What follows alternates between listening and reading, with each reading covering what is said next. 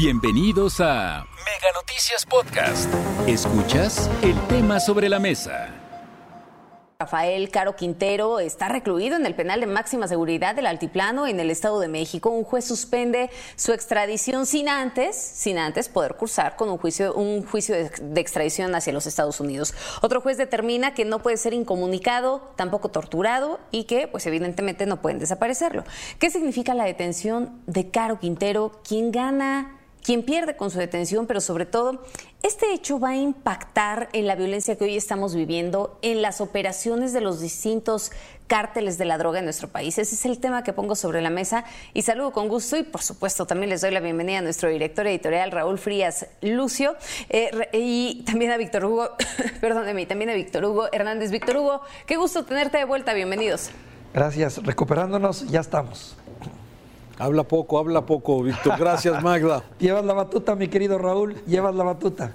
Muchas gracias. Fíjate, a ver, ahorita, Magda ahorita, ya sabes, este, avienta dos o tres este, temitas así sabrosos, ¿no? Busca pies. Eh, sí, busca pies, ya sabes. Y bueno, dice primero eh, eh, este tema precisamente de Caro Quintero. O sea, ¿quién gana o quién pierde con esta detención? Bueno, la verdad es que eh, a ver, tiene muchos ángulos, Víctor, el tema, y quisiera empezar con este, con este tema. Sí, a ver, ¿quién es Rafael Caro Quintero? Rafael Caro Quintero fue un narcotraficante de los ochentas que alcanzó el nivel número 3 en la estructura del crimen organizado en este país. ¿sí?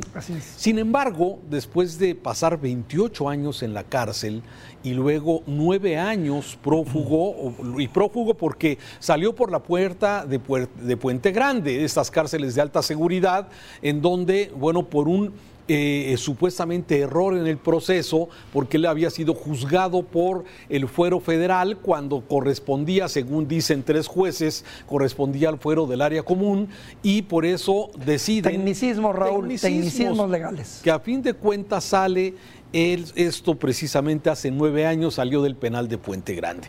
Viene esta persecución supuestamente por parte de la Procuraduría General de la República, hoy Fiscalía General de la República, y desde luego, bueno, que los gringos tienen especial interés en este sujeto. No porque hoy Rafael Caro Quintero sí sea una parte fundamental de una estructura del crimen organizado, sino porque en el eh, la visión de los estadounidenses es este señor mató a un agente de la DEA, lo torturó, sí, lo enterraron y de alguna forma eso es exactamente lo que eh, están peleando los estadounidenses. Por eso de ahí se explica que a la DEA ofrecía 20 millones de dólares por Rafael Caro Quintero, que no es lo mismo que ofrece por el Mencho, por ejemplo, que es un personaje vigente de una estructura de las más poderosas, que es el cártel Jalisco Nueva Generación. Entonces, me parece que más que la importancia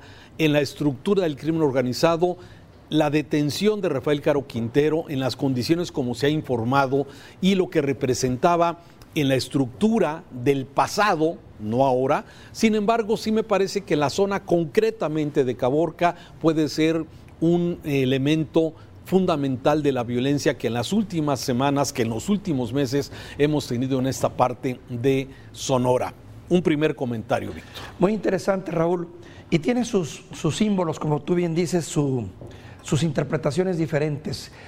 Yo creo que ganamos todos. Gana, gana Estados Unidos porque refrenda una situación, una posición que siempre ha mantenido. Quien la hace, la paga, sobre todo cuando se trata de agredir a agentes de los Estados Unidos.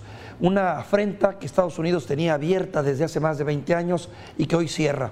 Tan es así que es el dinero que se ofrecía, la cantidad de dinero, habla de la importancia, del simbolismo, de decir, nadie sale bien librado cuando se trata de agredir a un agente estadounidense. Ese es el mensaje fundamental. Por eso gana Estados Unidos mucho. Gana México porque finalmente también de algún modo, pues bueno, se toca la cabeza de un miembro importante de un cártel que ya se estaba configurando nuevamente como una gran fuerza, el cártel de Caborca. Habrá que ver, yo tengo mis dudas si esto no va a generar repercusiones. La importancia de este personaje estriba más en la historia, Raúl, que tú y yo la conoces, la conocemos porque la vivimos, supimos el impacto de este personaje, que es un personaje icónico en el, en el mundo del crimen organizado. Habrá que ver también, y yo le apuesto más a lo que este hombre pudiera saber y decir, porque aquí hay muchos personajes políticos no activos y inactivos que la leyenda cuenta tienen responsabilidad. Sí, a ver, ese es un, todo un tema. A mí me llama la atención la forma como muchos jueces federales a lo largo de esta mañana han venido expresando, sí, primero el tema de detener la extradición de Rafael Caro Quintero a los Estados Unidos, que es una petición que el Departamento de Justicia de los Estados Unidos desde el viernes pasado ya decía, estamos solicitando su extradición inmediata, ¿sí? Y esto me parece que sí, tiene que ver mucho con esta parte que tú acabas de comentar. ¿Qué sabe Rafael Caro Quintero de esos personajes de la política? Porque Rafael Caro Quintero era un hombre que tenía en aquellos eh, años una relación intensa, especialmente con los políticos, especialmente con los del PRI, del, de aquel entonces, bueno, pues que era el, país, el, partido homogénico eh, y que de alguna forma pues era el del poder. Y bueno, se habla de este personaje cuando le decía a Miguel de la Madrid, cuando lo detienen allá en Costa Rica, luego de escapar eh, de aquí de Guadalajara, sí, donde decía que lo dejaran que él pagaba la deuda externa. La deuda. Sí, un personaje, eh, eh, bueno, todo un gran personaje en este sentido, me refiero en aquellos años, y que hoy precisamente el tema es estos amparos que se están generando para no torturarlo. A ver, un amparo para que no te torturen. Supuestamente la tortura ya está erradicada en este país, pero bueno, sí, un amparo para que no sea extraditado sin juicio y eso de alguna forma habla posiblemente de esto que tú estás comentando.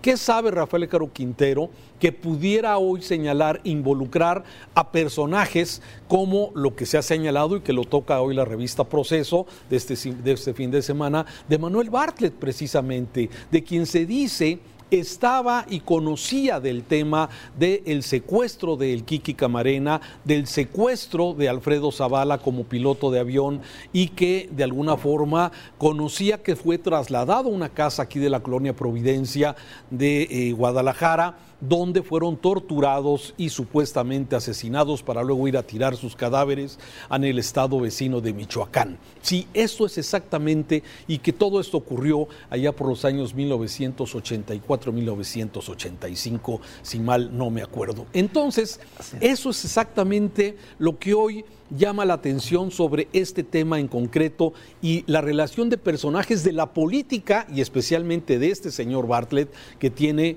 pues como sabemos hoy, un gran capo protector que es precisamente el gobierno del presidente López Obrador. Ahorita que haces la reflexión, Raúl, estaba yo pensando y recordando Manuel Buendía.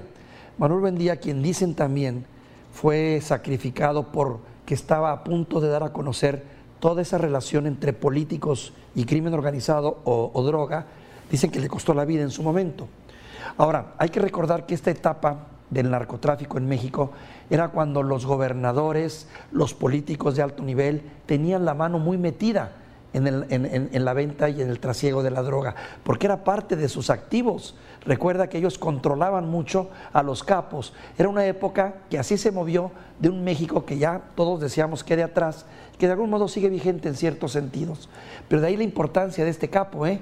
porque finalmente este capo, dependiendo de dónde hable, podrá darnos mucha luz de la manera como se crearon muchas relaciones impresentables el día de hoy, que todavía tienen su secuela, pero que en ese momento tuvieron su época dorada, el vínculo entre políticos, políticos de todos los niveles y capos del crimen organizado. Por eso que así se justifica el tema de estos amparos, que a lo mejor haya alguien que está interesado en que no sea extraditado a los Estados Unidos. Muchos, muchos, Raúl, no alguien, debe de haber muchos. Muchos, sí, de alguna forma. Ahora, hay que recordar, a los capos no les gusta ser enviados a los Estados Unidos porque en México pues siguen teniendo privilegios. Hay que recordar Rafael Caro Quintero, que estuvo muchos años aquí, 28 años en el, penal de alta seguridad, de donde salió caminando el Chapo y de donde salió caminando con esos amparos. Sí, bueno, precisamente todos ellos tenían grandes eh, beneficios por estar en cárceles mexicanos. Tienen televisiones, sus cuartos son como de hotel, piden comida a, los servicios de, comida a, distancia, que se las lleven directamente al penal. Eso sigue existiendo, eso no se ha acabado.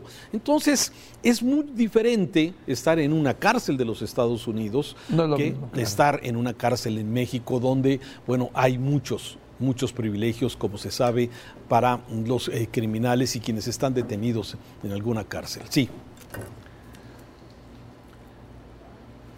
Sí, Víctor.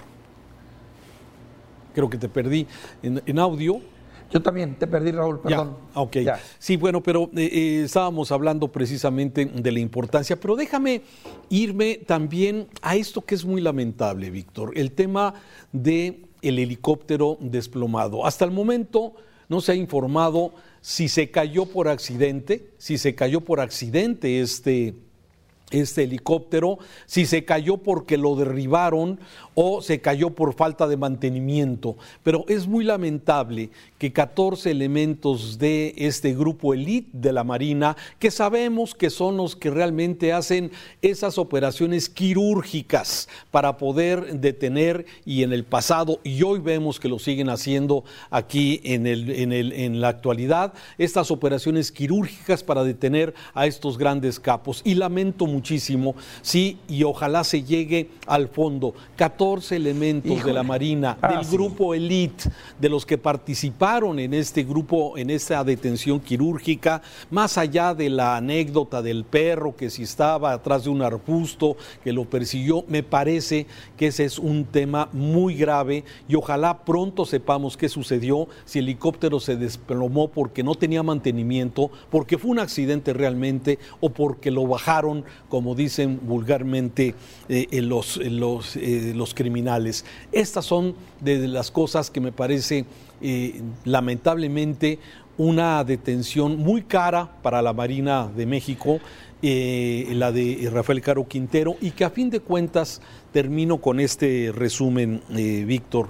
El tema de Rafael Caro Quintero me parece más que la importancia hoy en la estructura de los criminales, más que el discurso de la narrativa del presidente de que ya no se persiguen a los criminales, me parece que para los Estados Unidos Rafael Caro Quintero es un símbolo por lo que ya mencionábamos de que no dejaban atrás el asesinato de un agente de eh, pues de alguna de las agencias de seguridad de los Estados Unidos. Fíjate Raúl, las grandes paradojas de la vida y los contrastes en materia de lucha contra el crimen organizado y la inseguridad en este país. Un operativo limpio, bien dirigido, bien afinado, porque fue realmente muy bien logrado si tomamos en cuenta las características donde se llevó a cabo, en la sierra, en qué condiciones, que si hubo participación de la DEA o no, es lo de menos.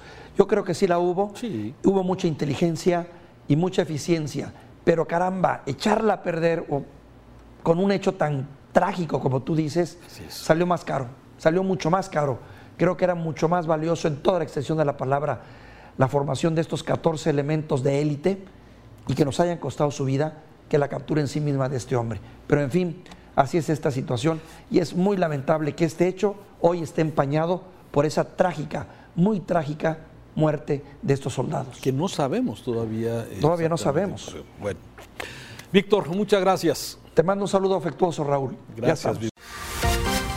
Hasta aquí la información. Recuerda que el tema sobre la mesa ya está disponible en Spotify, Apple Podcast, Google Podcast y Amazon Music. Hasta la próxima.